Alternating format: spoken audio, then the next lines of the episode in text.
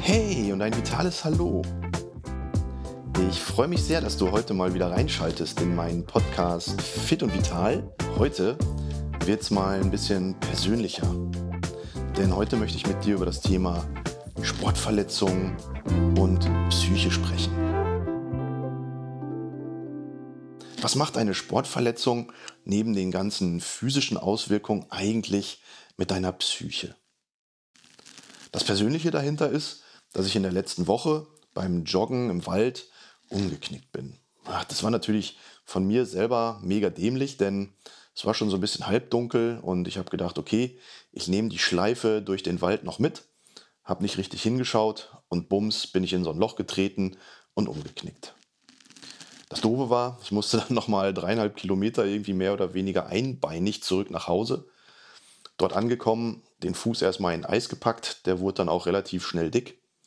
Und dann fing das Thema Psyche eigentlich direkt schon an. Scheiße. Was genau ist passiert? Was ist verletzt und was bedeutet das dann für die nächste Zeit?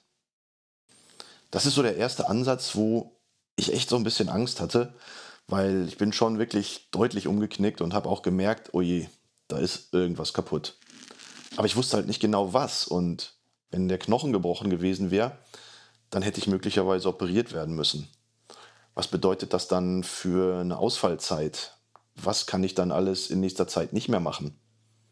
Und dieser Angstprozess hat im Prinzip zwei Tage lang gedauert, bis ich nämlich vom Arzt die genaue Diagnostik hatte.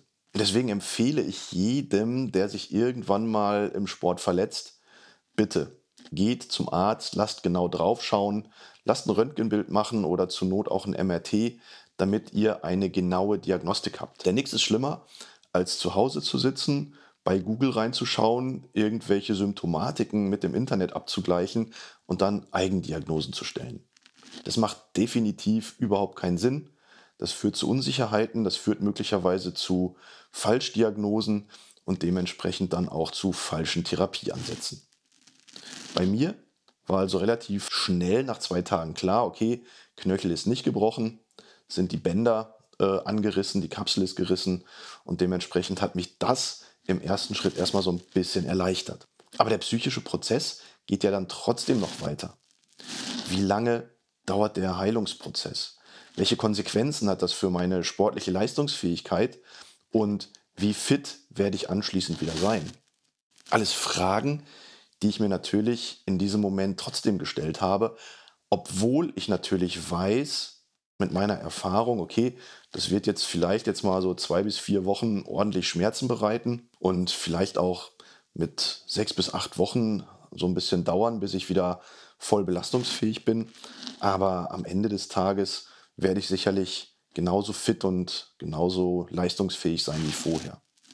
Aber wer solche Erfahrungen nicht hat, der hat natürlich an dieser Stelle auch psychisch ja, so ein bisschen ähm, das Problem, ach, ich weiß nicht genau, wie es weitergeht. Und wenn ich mich dann auch noch über den Sport identifiziere, kann es relativ schnell dazu führen, dass ich mein Selbstbewusstsein einbüße und ähm, aus der Angst heraus dann vielleicht auch in so eine leichte Depression verfalle. Denn hm, damit verbunden ist ja oft auch, dass mein Alltagsrhythmus in der Woche sich verändert, zumindest für die Zeit der, der Verletzung. Wenn ich es also gewohnt war, ein bis zweimal die Woche joggen zu gehen oder drei bis viermal die Woche ins Fitnessstudio zu gehen und dort Menschen zu treffen, mit denen ich mich austauschen kann, ähm, beim Training Spaß mit anderen zu haben, ähm, dann fällt das ja für die Zeit der Reha oder für die Zeit der Verletzung auch erstmal weg.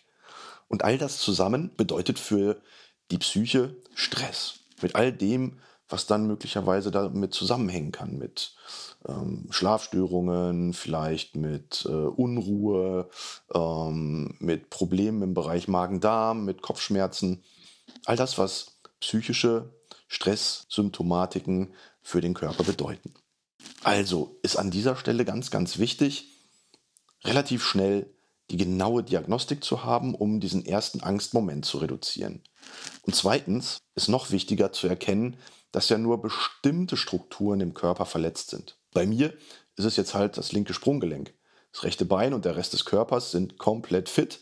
Also wäre für mich und ist für mich im Moment die Maßnahme, den Rest des Körpers zu trainieren. Ich kann Oberkörper trainieren, ich kann äh, Krafttraining machen, ich kann funktionelle Gymnastik machen, ich kann Mobility Training machen. Alles Dinge, die alternativ zum Joggen im Moment möglich sind. Und in ein bis zwei Wochen, so bin ich mir relativ sicher, kann ich auch schon mit leichtem Fahrradfahren wieder anfangen, um auch das Herz-Kreislauf-Training aufrechtzuerhalten. Aber genau das sind die entscheidenden Dinge. Zu erkennen, okay, ich bin am Rest des Körpers gesund, es sind nur Strukturen in Teilen betroffen, die muss ich ja jetzt ein bisschen schonen oder muss ich sie durch Physiotherapie und Sporttherapie wieder ähm, aufbauen und in der Reha wieder gesunden. Aber mit dem Rest kann ich ja ganz normal weiterarbeiten. Und dieses Weiterarbeiten, dieses Weitertrainieren ist auch für die Psyche gut, weil es zeigt auf der einen Seite, dass ich trotzdem noch leistungsfähig bin, was wieder fürs Selbstbewusstsein ganz, ganz wichtig ist. Auf der anderen Seite hält es aber den Körper weiterhin fit, und zwar zu großen Teilen. Und dementsprechend hat das auch positive Auswirkungen auf die verletzten Strukturen. Und wenn ich dann trotzdem immer noch so ein bisschen in diesen Gedankenschleifen hänge, hm, wie es denn jetzt weiter? Wie lange dauert das denn noch? Ich kenne das ja von mir selber, man ist ja auch ungeduldig, man will ja auch wieder loslegen. Man ist ja wie so ein Rennpferd am Start, man will wieder richtig Power geben und wird durch diese Verletzung ausgebremst. Also dementsprechend, ja, ich weiß, wie sich das anfühlt und trotzdem muss ich an der Stelle erkennen, ja, ich bin trotzdem eigentlich fit und gesund.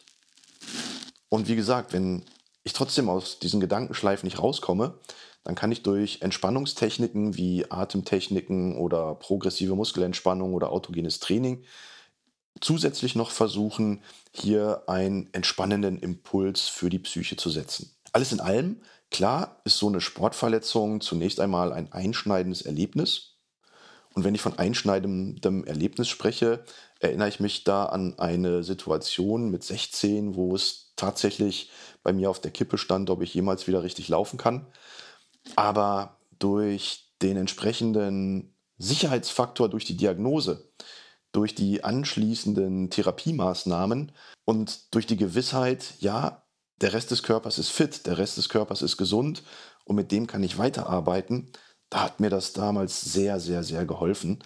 Und deswegen, wann immer du mit einer Sportverletzung zu tun hast, lass den Kopf nicht hängen, versuch trotzdem in irgendeiner Art und Weise weiter für dich körperlich am Ball zu bleiben, mit alternativen Trainingsformen die Zeit sinnvoll zu überbrücken, parallel dazu über Sporttherapie oder Physiotherapie die gesicherte Diagnostik in Behandlung und in Rehabilitation umsetzen und dann wird es schon wieder. Ich, wie gesagt, spreche da aus Erfahrung, auch wenn die Erfahrungen vielleicht nicht immer so wünschenswert sind und meine letzte Verletzung auch schon ziemlich lange her ist, aber ich weiß, es wird bei mir auch wieder.